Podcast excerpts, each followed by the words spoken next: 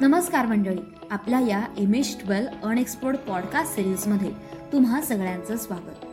आतापर्यंत आपण पुण्यातल्या विविध ठिकाणची माहिती घेतली. पण पुणे शहर हे सांस्कृतिक शहर म्हणून ओळखलं जातं. आणि शहराला ही सांस्कृतिक ओळख देणारे इथले हे फेस्टिवल देखील जगभरात प्रसिद्ध आहे.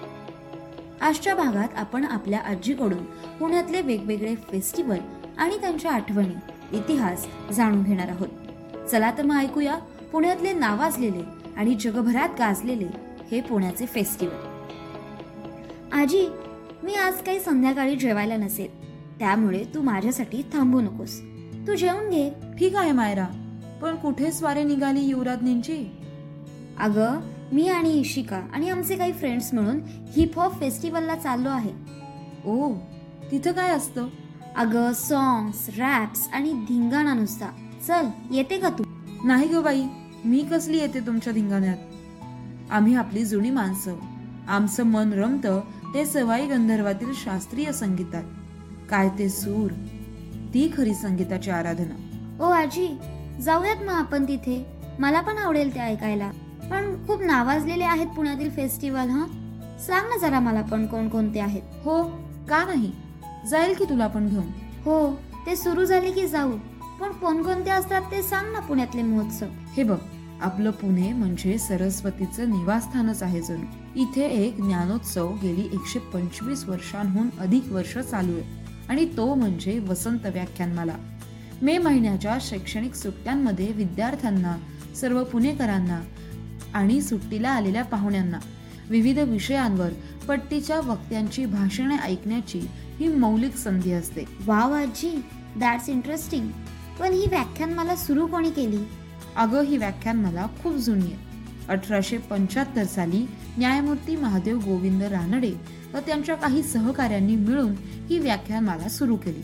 पूर्वी ती संपूर्ण मे महिनाभर चालायची.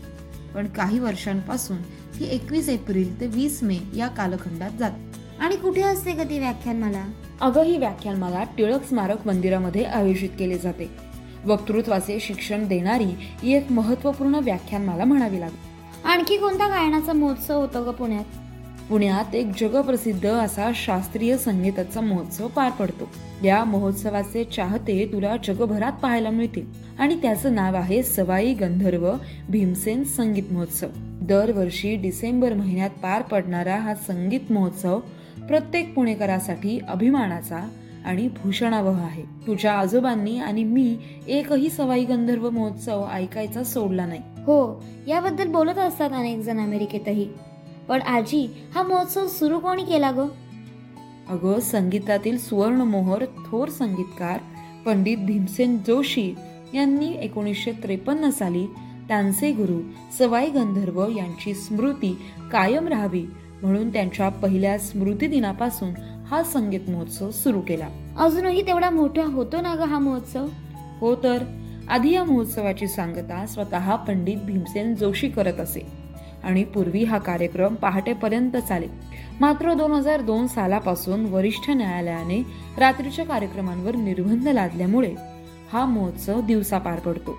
आणि थोर संगीतकार पंडित भीमसेन जोशी यांच्या मृत्यूनंतर या महोत्सवाचं नाव बदलून सवाई गंधर्व भीमसेन महोत्सव असे करण्यात आले. पण हा जगप्रसिद्ध संगीत महोत्सव होतो तरी कुठे? आता हा संगीत महोत्सव न्यू इंग्लिश स्कूल रमणबाग प्रशालेच्या मैदानावर होऊ लागलाय गायन वादन आणि नृत्य असा संगीताचा त्रिवेणी संगम घडवणारा महोत्सव हा नेत्रदीपक असतो. मला नक्की आवडेल आजी तो बघायला हो जाऊ की. पेशव्यांच्या पराक्रमाची साक्ष देणारा शनिवार वाड्यावर देखील एक सांस्कृतिक महोत्सव होतो. महाराष्ट्राच्या विविध सांस्कृतिक नृत्यांचा आविष्कार इथे बघायला मिळतो. तो पण आवडेल तुला. आणखी कोणते महोत्सव आहेत ग पुण्यात? अगं तसं तर पुण्यात संमेलनं कार्यशाळा प्रदर्शनं वर्षभर चालूच असतात. पण दिवाळीमध्ये एक अनोखा महोत्सव पार पडतो. आणि तो म्हणजे दिवाळी पहाट. वाव! पहाटेची दिवाळी. अगं दिवाळीच्या पाडव्याच्या दिवशी भल्या पहाटे पाचच्या सुमारास गाण्यांची सांस्कृतिक मैफल होते. तीच ही दिवाळी पहाट. पहिल्यांदा नुमवी शाळेच्या प्रांगणात सुरेश वाडकर यांच्या गाण्यांची मैफिल आयोजित करण्यात आली होती. तेव्हा त्याला जेमतेम प्रतिसाद होता. मात्र नंतर पुणेकरांमध्ये दिवाळी पहाटचं लोण वाढत गेलं आणि इतर महोत्सवांप्रमाणे दिवाळी पहाट महोत्सवही गाजू लागला. थंडीचं एवढ्या पहाटे येतं का ग कोण? अगं आता सारसबागेत ही दिवाळी पहाट होते आणि तुडुंब गर्दी असते. अगं तुला आश्चर्य वाटेल पण आजही या दिवाळी पहाटला तरुणांचा उत्स्फूर्त प्रतिसाद लाभतो. तुझं हे ऐकून मला पण तिथे जावंसं वाटतंय. यावर्षी मी हे सगळे महोत्सव बघूनच जाणार. आवडेल ग मला पण तुमच्यासारख्या तरुण पिढीने पुण्याचे हे महोत्सव उचलून धरले तर. अगं पुण्यात फक्त संगीत नृत्य गायनाचा महोत्सव होतो असं नाही तर प्रेमाचे प्रतीक असलेला गुलाबाचा देखील महोत्सव होतो. गुलाबाचा महोत्सव? आणि ते कसं? दररोज सोसायटी ऑफ पुणेच्या वतीने फुलांचा राजा गुलाबाचे मनमोहक प्रदर्शन भरवले जाते. विविध आकाराचे रंगांचे आणि जातीचे गुलाब आकर्षक पुष्परचना करून ठेवलेले असतात. त्यांचे सुवास आणि रंग पाहून गुलाबांच्या दुनियेत आल्यासारखे वाटते अगदी. वाव सो नाईस आजी. आणि तुम्हा तरुण मुलांना आजकालचे चित्रपटांचे जे वेड आहे ना त्या चित्रपटांचा महोत्सव देखील पुण्यातच होतो. चित्रपट सृष्टीतील प्रतिष्ठित पुरस्कारांपैकी एक म्हणून पुणे आंतरराष्ट्रीय चित्रपट महोत्सवाचं नाव घेतलं जातं.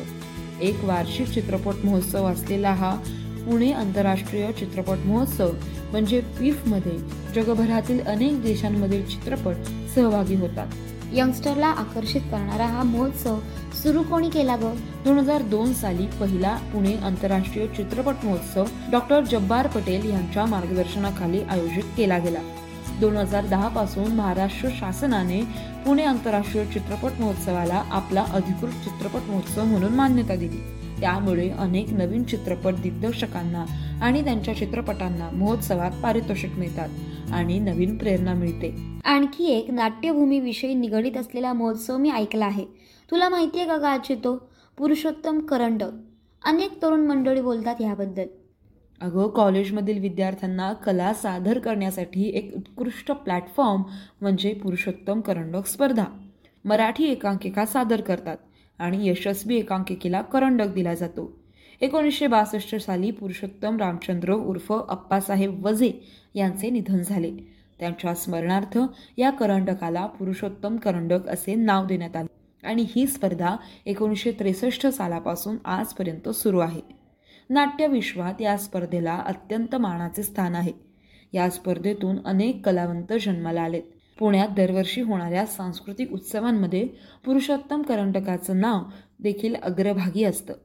किती छान ना गाची मला आज कळलं पुण्याला महाराष्ट्राची सांस्कृतिक राजधानी का म्हणतात.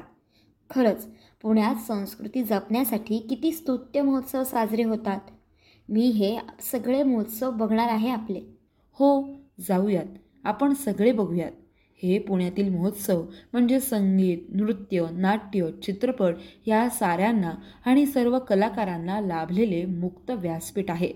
संस्कृतीचा हा वारसा पुढे चालवण्याची ही एक संधी आहे. तुम्ही तरुण मंडळींनीच हे पुढे चालवायचे आहेत आणि जपायचे आहेत.